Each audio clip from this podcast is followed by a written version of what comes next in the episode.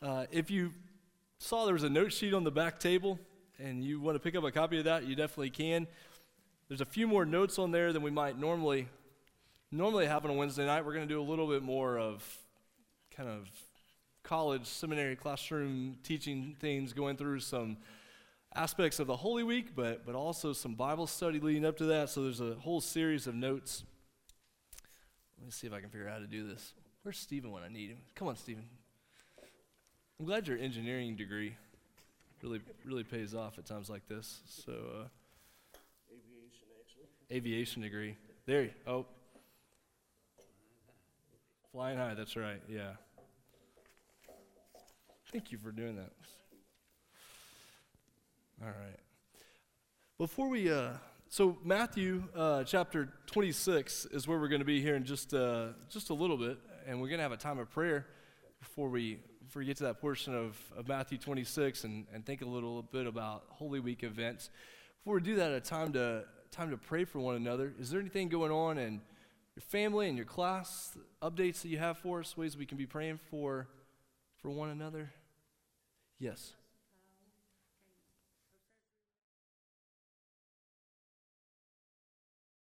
Okay, so Miss Phyllis, Phyllis Poe, she had back surgery and it went really well. But Jackie was saying she has to listen to the doctor for everything to be effective in recovery and for her to be patient. But uh, pray for, for Jack and for Phyllis. Darla Price continues to recover from, from her heart surgery. Uh, pray, praying for her as well. Who,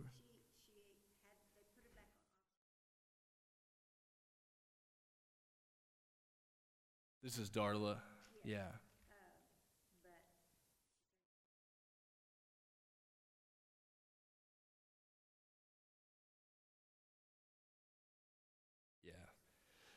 Darla's situation is another one of those reminders. Um, if you feel symptoms related to a heart attack, pay attention to those.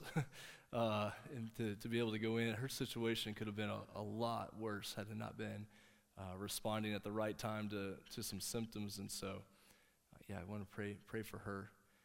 I heard from Darla Fletcher yesterday. She continues to go through preparations for cancer treatment, uh, but just God's work in her life spiritually through this is incredible. Her, her perspective about trusting in the Lord, sensing His work in her life, even her spiritual growth through this cancer diagnosis is it's incredible hearing, hearing her uh, express that and testify to God's work in her life. So continue to pray for Darla Fletcher.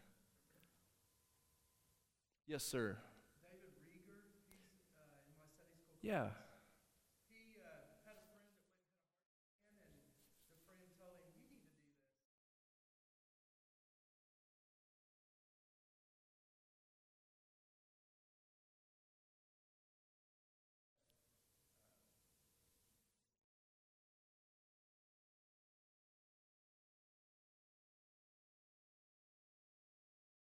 We'll let you off the hook. That's okay. You work on teeth. Yeah. Yeah. Yeah. I, I'd heard that he was sick. I just didn't realize what, or, or I mean, was, yeah. Yeah.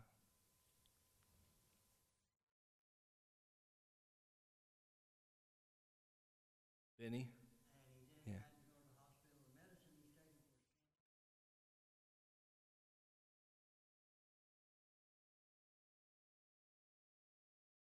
Yeah, okay. Yeah, thanks for that, Paul. Yes, sir. Keith.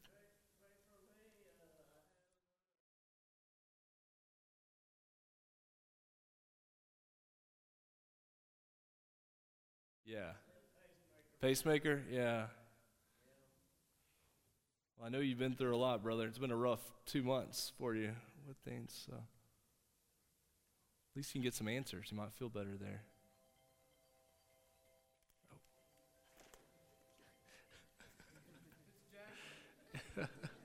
Poor Jackie.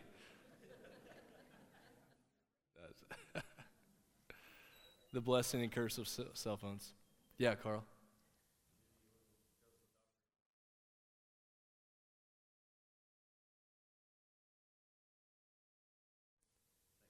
Yeah. Miss Judy goes in for another series of tests related to her cancer diagnosis that she thought she was going to have last week and didn't get any answers, so she takes more tests related to it. But continue to pray for Bill and Judy, which is a great chance as well to plug that on Sunday we had our prayer room ministry lunch. And just another reminder that as you think about praying as part of the church, we have the prayer room where people take our slots throughout the week. If that's not something you're a part of, but you want to get connected, let us know. Miss Judy has led that ministry for, for a long time for us, and so we'd love to give you an hour slot where you can go in there and be able to pray for people. One of the neatest things that comes out of the prayer room ministry, if you're not aware of this, uh, in there there's prayergrams, like little notes that you can write, stuff them in an envelope. We obviously foot the bill for mailing it out, but it's incredible the stories we hear back from people. Hey, I got a prayergram. It came at just the right time. Thank you for praying for me there's been some amazing things. So if you if you're not connected to that prayer room and, and you want to be, let me know. We'll we'll get you signed up. Um, there are several people that help you get connected and take you over and show you where the room is. It's just right up by the offices here in the front. You get a special key with access at all, not at all times, but to get you in there to the prayer room. So.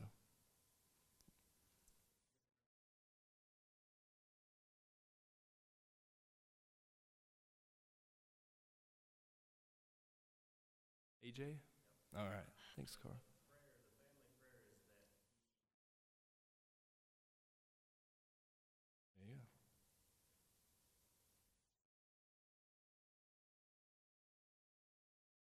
Here in a minute, I want to tell you a little bit about a really, really quick version of the trip that Jim and I took to Panama last week. But I also thought this would be a good opportunity tonight for us to pray for missionaries that you all are connected to. So there, there are missionaries that our, our church family is connected to that we say, hey, we're, we're tied into these people together. But we also realize, Amanda and I, we have friends that are missionaries that, you know, our church doesn't directly support, but we pray for and are connected to, and you all have those. Does anybody have friends uh, serving uh, as missionaries right now in different places that you want to tell us about? And oh, oh my goodness, the hands have exploded. So, uh, all right, we'll start on this side. So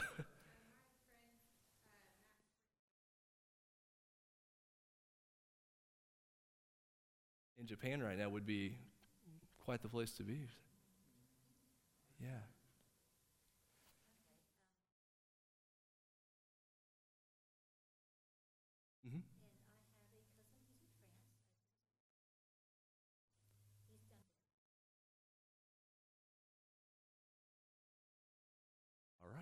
Fantastic. Another friend or another family member? Yeah, yeah. Yeah, yeah, yeah. Fantastic. That's great. In Guam.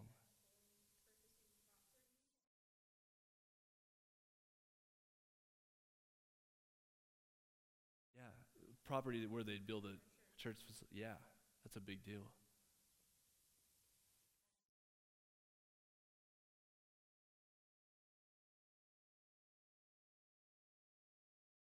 Okay, back that story up just a minute. Bob is related to you. How? How is Bob related to you?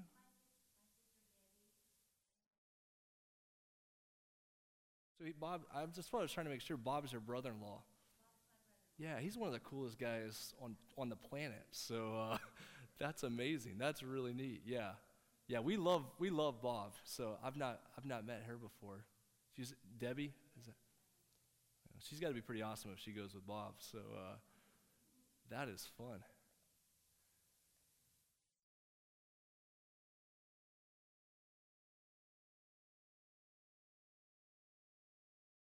You know what organization they work with, Betsy?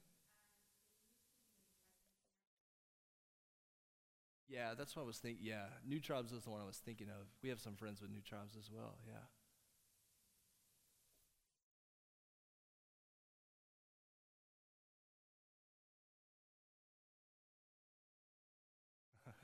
Yeah. Oh, sure. That's home for them. Yeah. Ah, oh, it's so good.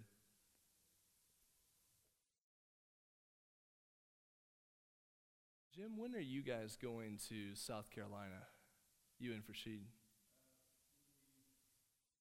Is it pretty? Okay, yeah. What's the what's the plan in, in South Carolina? What's that event?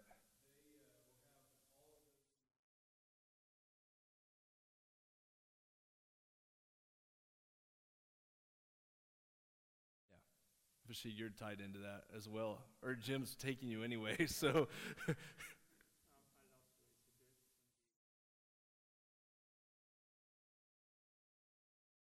yeah, yeah. Yeah, so thankful for that, Farshid. That's amazing.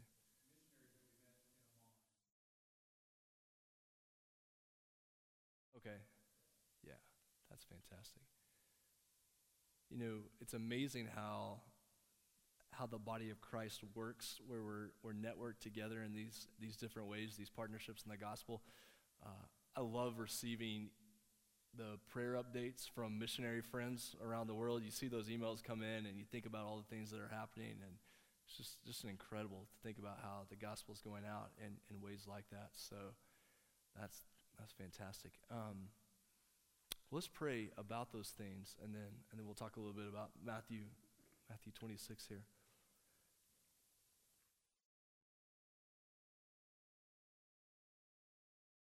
Father, thank you for uh, tonight as we pray and see all the hands go up around the room about missionaries that we know around the world. We know we use that term technically of people you've sent to other locations, and every one of us is on mission in our neighborhoods and our workplaces, and we take that seriously what that looks like in our, in our own homes. God, thank you for our friends, though, that uh, have responded to your call to go to another location to help start churches and to translate the Bible and spread the gospel. Father, I pray that as we pray for them, as we think about them, that it would impact the way we live our lives on an everyday basis. God, I pray for those who are in difficult, uh, maybe dangerous situations. God, give them a sense of peace, a sense of direction about how to proclaim the gospel when maybe other people are are not sure where to turn in times of difficulty, God, that they would know they can turn to you and, and find hope through Christ. God, we pray for those who are starting new churches.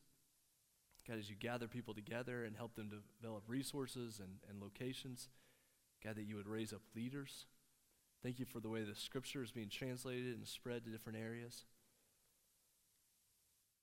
Father, we want to see the gospel spread right here and in our area. Thank you for those that went out this afternoon to go door to door and, and share with people. Thank you for people who gather in our prayer room throughout the week to pray. Thank you for a church that, that takes those things seriously and, and that partners together with other churches um, in so many different ways. Father, we pray for those in our family uh, who are hurting, going through difficulty, different diagnoses with cancer, and God, that you would guide them and strengthen them, help them to keep their eyes focused on you. God, we do thank you for our preschoolers and our kids and youth that are gathered tonight. God, that you would work in their lives in, in powerful ways. We pray this in Jesus' name. Amen. All right, let's look first at Matthew chapter 26 tonight. We'll do this in, in a, a couple of different parts, but I want to start by reading Matthew chapter 26 and we're going to read quite a few verses here, uh, starting in verse 47.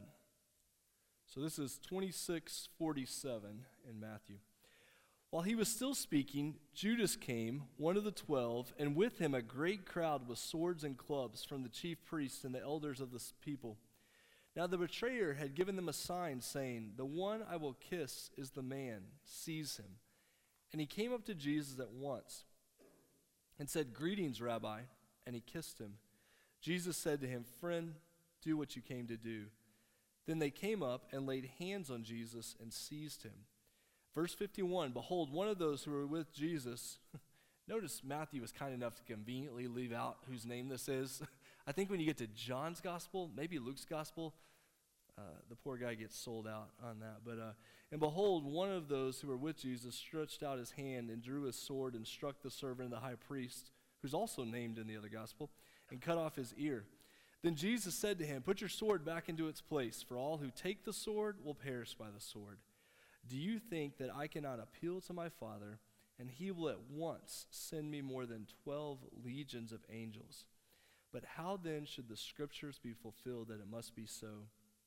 At that hour, Jesus said to the crowds, Have you come out as against a robber with swords and clubs to capture me? Day after day, I sat in the temple teaching, and you did not seize me. Just a quick stop there to make a comment as we go. It's interesting the use of the word robber there, where Jesus, at another time when he's talking about the place of worship, he talks about how it's become a den of robbers when it should be a place of prayer for all nations.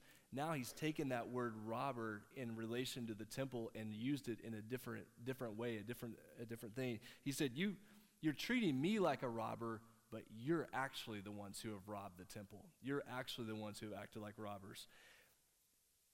Verse 56 But all this has taken place that the scriptures of the prophets might be fulfilled. Then all the disciples left him and fled. Verse 57 Those who had seized Jesus led him to Caiaphas the high priest, where the scribes and the elders had gathered. And Peter was following him at a distance, as far as the courtyard of the high priest. And going inside, he sat with the guards to see the end. Now the chief priests and the whole council were seeking false testimony against Jesus that they might put him to death. But they found none, though many false witnesses came forward. At last, two came forward and said, This man said, I am able to destroy the temple of God and to rebuild it in three days. And the high priest stood up and said, Have you no answer to make? What is it that these, te- these men testify against you? But Jesus remained silent. And the high priest said to him, I adjure you by the living God, tell us if you are the Christ, the Son of God. Jesus said to him, You have said so. But I tell you, from now on, you will see the Son of Man seated at the right hand of power and coming on the clouds of heaven. Then the high priest tore his robes and said, He has uttered blasphemy. What further witnesses do we need? You have now heard his blasphemy. What is your judgment? They answered, He deserves death. Then they spit in his face and struck him. And some slapped him, saying, Prophesy to us, you Christ. Who is it that struck you? This is the word of the Lord. So, what I want you to see first from this set of verses as we think about moving into Holy Week, as we think about this season of Lent, moving up to Easter, there are contrasts all throughout the Gospel of Matthew. Matthew loves to take one idea and then set it off against another to teach a lesson to show the way of Jesus versus the way of the world. It's really clear in this scene. So there are three things that are characterizing those opposed to Jesus. First, they fall asleep consistently, as we've already seen in Gethsemane. They're not paying attention. Then there's the use of swords or the use of physical force. And then there's this idea of scheming, that they feel like they have to work behind the scenes, that they have to come up with these plans, they have to come up with these false witnesses. So, this idea of sleep, not paying attention to what's happening, swords, or the use of physical force, or scheming, this idea of human plans working against the things that are happening around. You contrast that with the way of Jesus. What's the way of Jesus? He trusts Scripture. He says, What is happening has been planned by God, and I, I'm not going to worry. He is silent before his accusers, and he uses this language about being seated in heaven. If you look down there at verse 64, where, or verse 63, where they say, Tell us if you are the Christ, the Son of God, the one sent as the Messiah. And Jesus says in verse 64, essentially, Yeah, it's even better than that. Uh, I tell you, from now on, you will see the Son of Man seated at the right hand of power and coming on the clouds of heaven. What Jesus has said is not only am I the Messiah who has come to rescue Israel, but the Messiah who's come to rescue Israel is actually the promised one of Psalm 110 and Daniel 7. And Jesus brings together these realities, the power of God that's come before the people, and it's not a future reality, it's happening right now. And this is what they can't take. They can't take that the power of God has come through this one from, from Galilee, Jesus, who the people are calling the Christ, and he's saying, Yeah, you're exactly right. I, I am the Son of Man. And if I would have thought about it, I would have added another S while we were on a roll with the letter S. So, what is Jesus? He's Scripture, he's silent before his accusers. He talks about being seated in heaven, and then throw another S in there. He talks about the power, supernatural power. So his power is not of, we take, we take classes in seminary about how to make phrases start with the same letter, and uh, just kidding, we really don't. But uh, sometimes it feels like that. So the other S there would be supernatural power. The people are trying to use physical force, swords. Jesus trusts in supernatural power. He believes his Father is at work. You have that phrasing there in verse 53 where he says, Do you think that I cannot appeal to my Father and he will at once send me more than 12 legions of angels? There's different reasons, maybe why he uses 12 legions there. Quite likely, though, it might be one for me and one for the 11 disciples that are left. He's saying God can take care of you. He could send 12 legions. Every one of us could have 6,000 angels immediately at our side. And you've picked up a sword. You've picked up a piece of metal. Like that physical force is really going to make anything happen in the plans of God. God could do more in this situation than you could ever imagine. And then he gets to the point of saying, and in fact, he is. He is at work here because I'm the one who's come as the Psalm 110 Messiah. I'm the one who's come as the figure from Daniel 7 who's going to be seated. That phrasing down there, seated at the right hand of power, coming on the clouds of heaven, that's Jesus' ascension. That's the fact that he's been vindicated. He's been resurrected, he's been vindicated. What was said about him is, is true, and, and you can trust in him. What you see in this story, though, again, is just this the difference between what does it look like when we try to make things happen according to human power and what does it look like when we trust the Word of God and the power of God to do what only God can do? And really, that's the contrast. Do I need to make things happen? Is it up to me? Or is God working in ways that only He can work and I want to be part of that?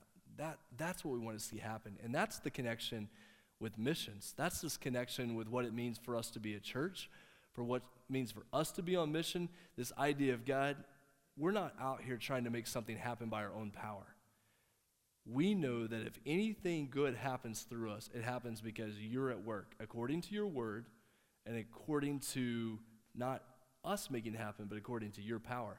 So that kind of takes me back to our trip to Panama last week as we were working with uh, these pastors there, and they're talking about starting these, these new churches. One of the new churches is being started in an area maybe 15 minutes away from the, the first church. And Rufino and Kelsey, who will be here in August when we have our mission celebration day, but Rufino and Kelsey are working out in this area, and they've built up relationships with these young kids in the neighborhood, and they've done Bible clubs and things like that.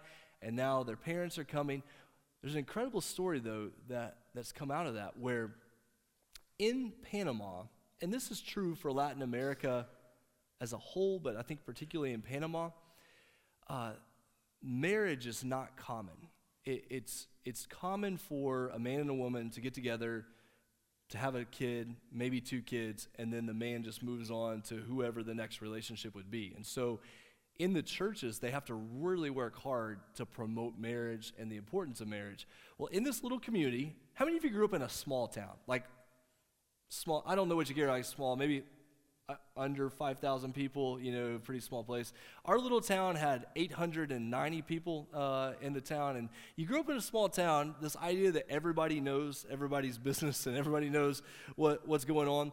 So, this little town in, in Panama there, one of the ladies in the town where the church meets, one of the, the ladies there in, in town where the church meets, she had gotten divorced actually not divorced. The man, they were never married. The man just left. Uh, went down the street and married another lady just a little bit further down the street. Lady number two comes to faith in Christ. The church meets at lady number one's house. she there aren't 10 churches in town to pick from if you get mad at somebody or you don't like somebody where you can just go to another church. That's not an option. There's the church in town. So she realizes, I'm going to have to reconcile with this lady. We're, we're going to have to figure out how to make this work. And so she, to her credit, goes and talks to the other lady and says, I want to ask your forgiveness. I want us to be sisters in Christ. I want us to be able to work together. And through the power of Christ, God brought reconciliation to those ladies such that now they're able, lady number one, host the church. Lady number two, with lady number one's former man, they worship together. They minister together. And, and Rufino and Kelsey were talking about that's the type of thing that happens when God's Spirit is at work. That's the type of thing that happens where you have to be forced in the church to deal with these relationships, not from a human perspective, but this is something that, that only the Lord can do. And we saw examples like that over and over and over again. And when you see that, you're like, that's what it looks like for the gospel to be at work. I know for what one of the things the trip did for me is sometimes you have to step out of your own situation and see the Lord at work and then come back into your situation and you see it differently. I think for me, that's the value of hearing about missions around the world or participating in mission trips is when I step out of my situation, I see God work, and I step back in and say, Ooh, now everything looks different. Now I think differently about how I use my time, how I use my money, how we even think about church as a whole. And so I want to encourage you continue to stay connected to those missionaries that God's put in your life. Continue to celebrate stories about how the Holy Spirit is moving. And then when you see those things, say, God, how can you use that to change the way I think uh, about my life? There's a lot of questions out there about should churches be doing short term mission trips? Are, there's a bad form of mission trips that's just kind of a vacation in disguise and you you know you sort of add a little something on the end to make yourself feel better there's a form of that that's probably not healthy but i think the value of mission trips and mission partnerships for a church is it lets us see the gospel at work in different places and then in the process it changes us to that end in august jim has already begun working uh, on a mission conference that we're going to be able to host here at emmaus where we bring in missionaries that we're connected with and they share with us what God is doing in, in their areas. And we have a chance to learn from them. They do training for us about how we can do missions and ministry right here, do evangelism right here. And then in the process, we have a chance to encourage them and send them back. So they come in, they train us, we learn from them, and then we love on them and send them out. One of the things that we found, and Jim has found this to be consistently true the more he connects with different people. A lot of times, what missionaries need more than anything is not for us to come and do something that honestly they probably could have done on their own. Uh, what missionary families need more than anything is just for us to come and encourage them, to hold up their arms and say, We love you, we care for you, let us love you, let us invest in you, let us encourage you. And then they're able to keep going uh, because a lot of them don't have that type of encouragement.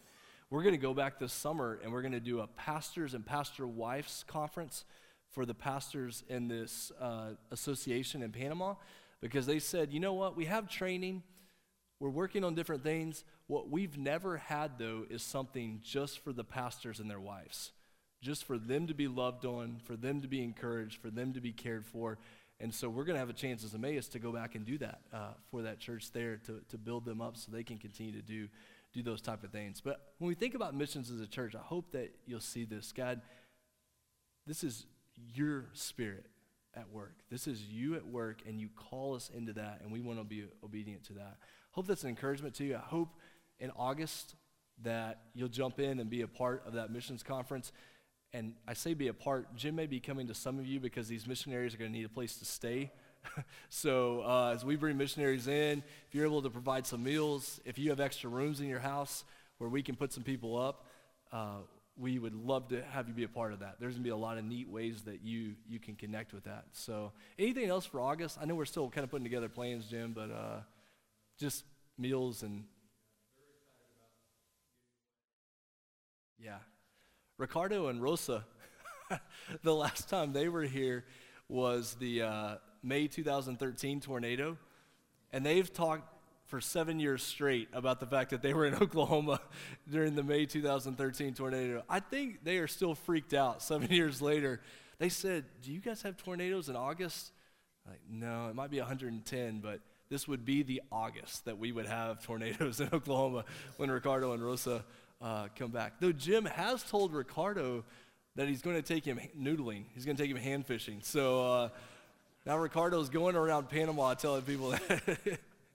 he's going to go. Uh, what's that? Cody Pogue is going to take them noodling, not Jim. We should clarify. Yeah, we should clarify who's going to do the hand fishing. Uh, hand fishing there, yeah. So they're they're so excited about being a part of that. It'll be a lot of fun. All right, let me do something else in the time we have left. Uh, I want us to do a little bit of historical background when we're thinking about Holy Week as we lead as we lead up to Easter. On your notes, I'm going to go back to the notes a lot more of the next few minutes, but I wanted to lay out a few lessons for how we read and study Scripture. Some of this we've talked about before, and then I want to take you through a little outline here.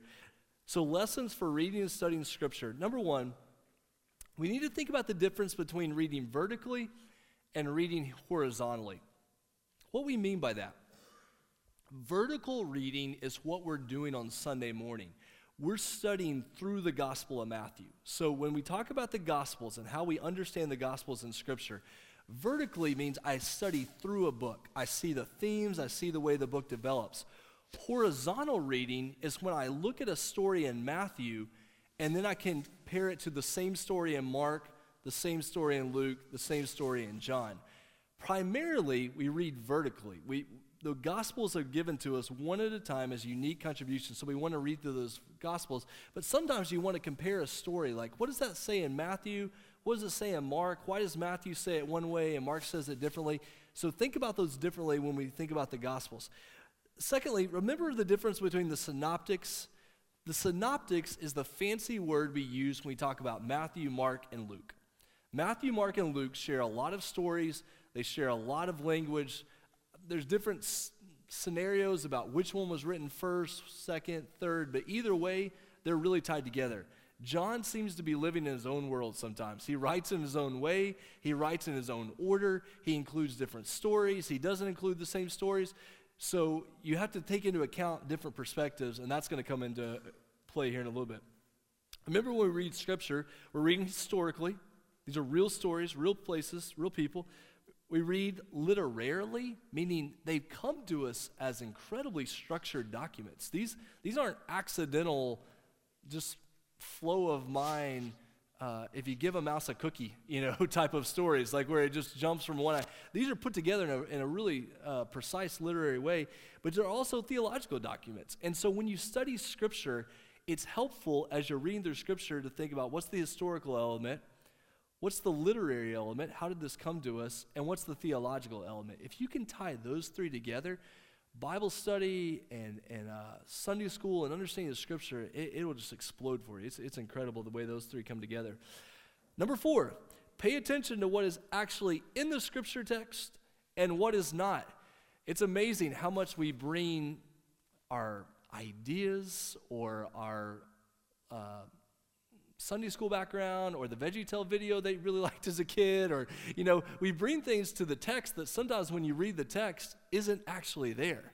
And so we want to make sure we're dealing with Scripture as God has given it to us, not all this other stuff that we're bringing in. Number five, multiple perspectives on a story is not the same as contradictions. So your friend who's an agnostic or an atheist or doesn't really love the Bible and sends you articles from the internet about all these contradictions that are in Scripture. When you look at the Gospels, you are going to get multiple perspectives on the same event. Throughout Scripture, you're going to find multiple perspectives on different things. Multiple perspectives is not the same as contradictions. And so remember that when someone tries to say, well, don't you think it, uh, see, uh, no, no, no. This is just looking at a situation from different perspectives, which is a good thing. We're glad we have four gospels and not just one. We're glad we have 66 books and not just one because of the way that God has given us uh, His Word. Number six, remember the value of doing good apologetics and historical corroboration. In other words, we, we read something in Scripture and then you find out that some archaeologist or scientist has run onto it, and you see these connections that are made that begin to build up a good foundation for, yeah, this is the way the stories have come to us. And then, number seven, we're always trying to ask, what is the purpose of the text? What is this text? It's not just historical information. All scripture is breathed out by God and it's profitable for teaching, for reproof, for correction, and for training in righteousness, that the man of God may be complete, equipped for every good work. So we're always guarding ourselves between, I'm just reading this as history or I'm just reading this as literature. We're trying to get to what is the purpose of this? Why has God? I did a, a paper in seminary on the inspiration of Scripture, and I looked at other places where the idea of inspiration was used. Inspiration, when it's talked about for Scripture, generally is not talking about the truth of Scripture, it's talking about the impact of Scripture or the fact that Scripture should lead us to live in a certain way. So when we hear that the Bible is inspired, it is true that the Bible is inspired. It's true, it's a true Scripture.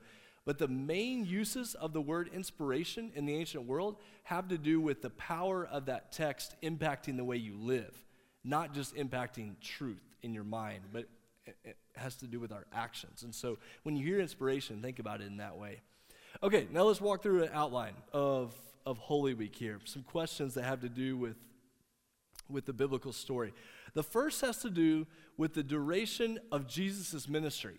If you read Matthew, Mark, and Luke, it looks like Jesus' ministry only took about one, maybe two years maximum. The reason is Matthew, Mark, and Luke, they have a very geographic outline to Jesus' ministry. They put most of his work in the north, in Galilee, and then it looks like at the end of his life, he just heads south to Jerusalem when it's time for his crucifixion. And so they combine a lot of stories in a very thematic, geographic type of way. But when you read John's gospel, John mentions in his gospel at least three different Passovers.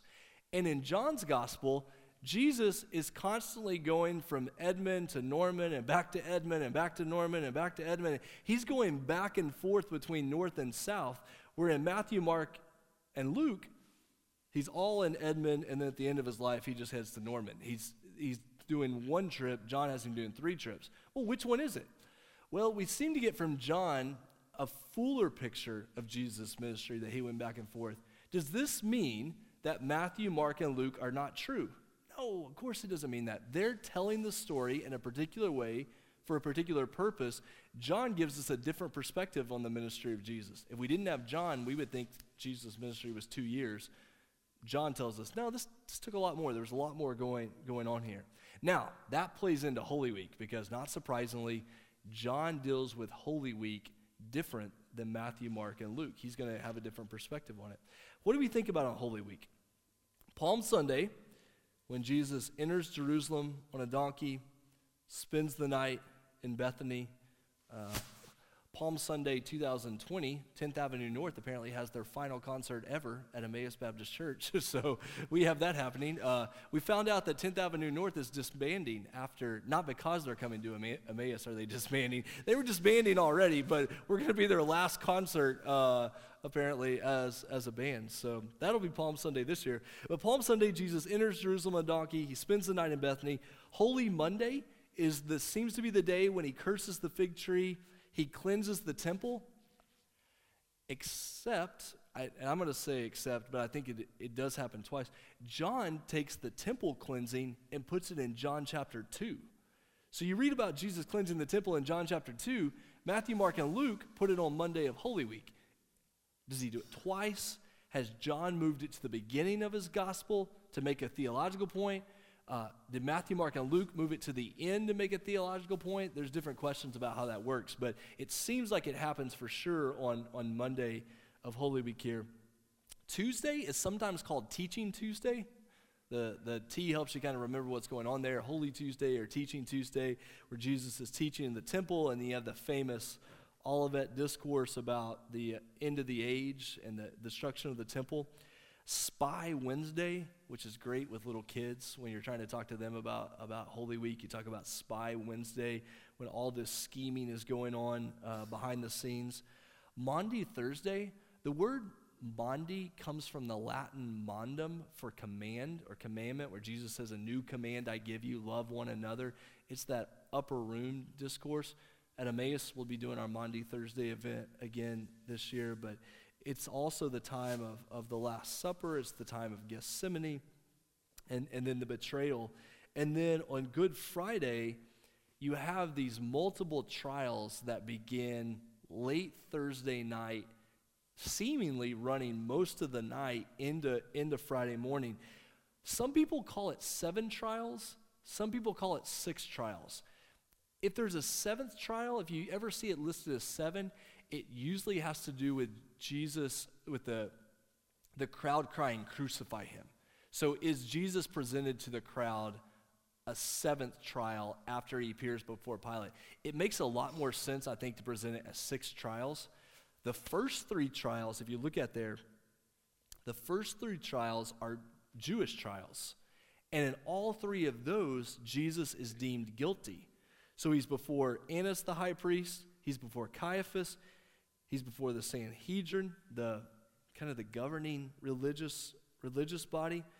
Um, then there's three Roman trials, and really in all three Roman trials, he's deemed not guilty. Now in the last one, Pilate just finally gives in and says, "Well, go for it." Um, it, it kind of gives a weird approval, but he's trying to wash his hands of what's happening. So if you ever have trouble keeping the six trials of Jesus in mind, just remember the first three are Jewish, and he's deemed guilty. The last 30 are Roman, and he's deemed not guilty. Now, not all six trials show up in every gospel. Sometimes a gospel writer will skip one trial. Again, does that mean that they're lying? That no, no, it's just they're emphasizing certain aspects of what's going on here in the Holy Week. And that leads down to the Peter's denials. And the gospel writers will, will interweave Peter's denials with these larger trials that are going on. And then you have the crucifixion and the burial. Then you have Holy Saturday, that's sometimes called Silent Saturday or Dark Saturday, uh, depending on how you think about it. And then Resurrection Sunday or, or Easter. And in the church calendar, you have eight weeks of Easter that leads up to Pentecost. So you have Easter celebrated in a lot of churches eight times leading up to uh, Pentecost, that time of the, the coming of the Holy Spirit in power. Now, let's talk about something really interesting in the last couple of minutes. I've, I found this particularly fascinating uh, personally, but what is the day of Jesus' death? And you're like, well, of course he's crucified on Friday. It's, it's obvious that he's crucified on Friday. It actually gets a little bit tricky on how to make sense of this, and it has to do with the meal that Jesus celebrates with his disciples. Does he celebrate the Passover meal with his disciples when they meet together in the upper room? Here's how the data works, okay? The Passover lambs were sacrificed on the 14th day of Nisan. So Nisan 14. Now, in the Jewish calendar, remember a new day starts at sundown. so we would be starting a new day right now in the Jewish way of reckoning things. So the Passover lambs were crucified on the 14th day of Nisan. Passover was eaten that evening that began Nisan 15. Strange. so John 19, 14 says it was the day of preparation of the Passover. John is certain that Jesus was crucified with the Passover lambs. John is crystal clear about that in his gospel. Jesus is crucified at the time that the Passover lambs are crucified. The only trick is in the synoptics, they seem to have Jesus and his disciples eating a Passover meal together. How is that possible? How can John and his disciples, or how can Jesus and his disciples be eating a Passover meal if the Gospel of John says that Jesus was crucified at the same time as the Passover lambs? What's going on there? Most likely the meal that Jesus and his disciples eat on Thursday night, it is a Passover meal, but Jesus is eating it with his disciples a night early because he knows he's going to be killed the next day. So the meal that he is having is still a Passover type meal, but it's not the same meal that's going to happen on Friday night after the Passover lambs have been killed. Or the other option that a lot of scholars like is two calendars were at work at this time. There was two different ways of, of following a calendar system, and Jesus and his disciples follow a calendar system that puts Passover one day earlier. And so the meal they have on Thursday night is still a Passover meal, but most people are going to eat Passover the following day, the day that's going to begin Saturday. And so that's the way that information is, is normally brought together. The reason that matters, you say, why in the world does that matter? It helps us get at the year that the crucifixion took place. Remember, we don't know exactly what year the crucifixion took place, but it had to be 30 AD or 33 AD because those are the two years around this time when the Passover fell on a Sabbath. So if Jesus and his disciples, if there's the celebration of the Passover and it happens on Sabbath, you can narrow it down to either 30 AD or 33 AD, and then you got to flip the old coin to figure out is it is it 30 AD or 33. My money, my money lands on 33, but the people that say 30, they have really strong arguments as well. The really fun argument for 33 AD is that Pilate he was appointed by a Roman leader who in 31 gets kicked out of his spot. And so Pilate kind of loses his middleman in Rome, his supporter in Rome, and he can't deal with any type of turmoil in, in Jerusalem or his job is done. And so that might explain why he is so quick to give in to the crowd that wants to crucify Jesus because he's lost his support in Rome because that guy lost his job in 31. So by the time you get to 33, Pilate's like, I can't have any trouble happening or my job is my job is done. Again, eh, do we know one way or another? We don't know, it seems to be it's either 30 or, or 33, one of, one of those two. Let me point you to some verses at the bottom, and we're going to wrap up. How do we think about this? Where does this lead us? The conclusion is that we know that Jesus fulfilled God's purposes from the incarnation to the cross so that we, though dead in sin, might live. When the fullness of time had come, God planned exactly the right time in history, not only for his son to be born, but for his son to die. God sent forth his son, born of woman, born under the law, to redeem those who were under the law, so that we might receive adoption as sons.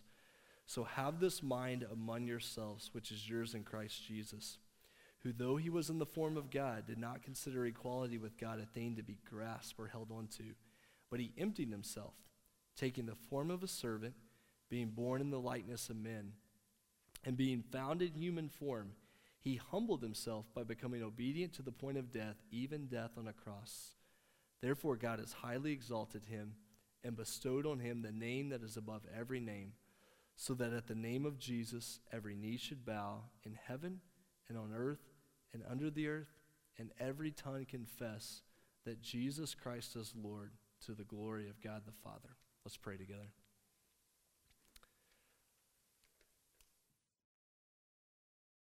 Father, thank you that according to your word and according to your plans, that you sent your son Jesus to be born and to live and to die at exactly the right time in history, exactly the right place. God, so that we would be able to know your love for us, so that we would be able to know what it is for Jesus to die for our sins and to make a way for life through the resurrection. God, I pray that we would feel that weight as we prepare for Easter. God, as we go through this season of Lent, as we think about Easter coming, as we think about the events of Holy Week, God, thank you for the way that you give us these stories in the gospel to remind us what Jesus has done for us what it looks like to respond to you. And I pray that we would experience the power of your Spirit at work in our church, at work in our lives just as your Spirit is at work all around the world right now. Father, we pray this in Jesus' name. Amen.